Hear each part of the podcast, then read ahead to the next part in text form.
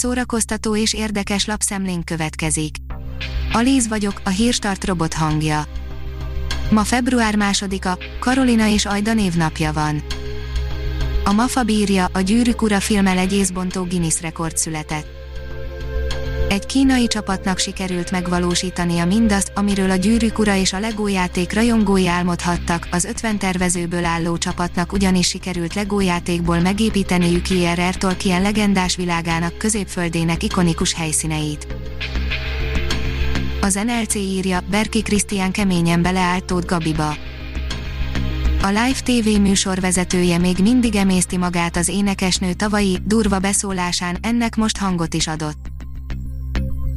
A könyves magazin oldalon olvasható, hogy Dante leszármazottjai szeretnék felülvizsgáltatni a költő korrupciós ügyét. 700 évvel azután, hogy Dantét bűnösnek kiáltották ki Firenzében, egyik leszármazottja, valamint egy jogász professzor felül szeretné vizsgáltatni az ügyét, a cél az lenne, hogy tisztázzák a költő nevét az egykori igazságtalan ítéletet illetően. A VMN oldalon olvasható, hogy szoba, fogság nem az amerikai filmek menő szinglie vagyok, hanem a magyar realista mozi maga, történet egy nőről, akinek soha nem sikerült kitörnie a gyerekkori szobájából. A Hamu és Gyémánt oldalon olvasható, hogy egy vagyont fizettek a BTS ruháiért a Dynamite klipjéből. Nyolcszor annyiért cserélt gazdát, mint amennyire számított az aukciós ház, a hétvégén elárvereztek egy halomzenés relikviát, de a legtöbbet a BTS nagy sikerű Dynamite klipjében viselt színes outfitekért fizettek, a ruhadarabok új tulajdonosa Yusaku Maeava gyűjtő és a Hikakin nevű youtuber.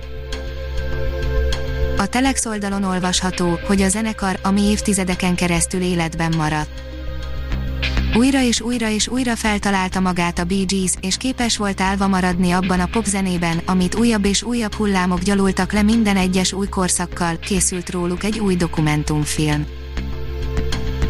Az igényes férfi oldalon olvasható, hogy minden, amit az igazság ligája rendezői változatáról eddig tudunk. Zack Snyder végre bemutathatja saját vízióját az igazság ligájáról úgy, ahogy évekkel korábban azt megálmodta. A Blick írja a rettegett és szerelmes Bakonyi betyár vezérképernyős kalandjai.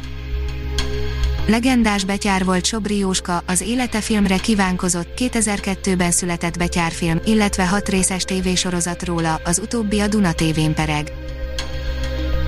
A színház online írja, az Eszterházi hagyatékról mesél az író idősebbik fia. Eszterházi Marcel vizuális művész a másodszülött Eszterházi Péter és Gitta négy gyereke közül, az író halála után ő ment be először az elárvult dolgozószobába. Megérkezett az Amerikába jöttem második hivatalos plakátja, ami minden kételyt eloszlata felől, hogy a folytatás nem lesz olyan szókimondó, mint az eredeti, írja az IGN. Az Amerikába jöttem meglehetősen szabadszájú karakterekkel teli film volt, ahogy azt egy Eddie Murphy opusztól megszokhattuk, azonban a folytatás biztosan nem lesz, azt nézzétek csak meg a plakátját. Marilyn Monroe elátkozott filmje, írja az Origo. 60 éves a kallódó emberek, a forgatás befejezése után mind a három főszereplő meghalt, egy különös film különös utóélete. A Hírstart film, zene és szórakozás híreiből szemléztünk. Ha még több hírt szeretne hallani, kérjük, látogassa meg a podcast.hírstart.hu oldalunkat, vagy keressen minket a Spotify csatornánkon. Az elhangzott hírek teljes terjedelemben elérhetőek weboldalunkon is. Ha weboldalunkon hallgat minket, az egyel korábbi adás lejátszása automatikusan elindul, beállíthatja, hogy az összes korábbi adás, vagy csak az aktuális tematika hírei következzenek. Köszönjük, hogy minket hallgatott!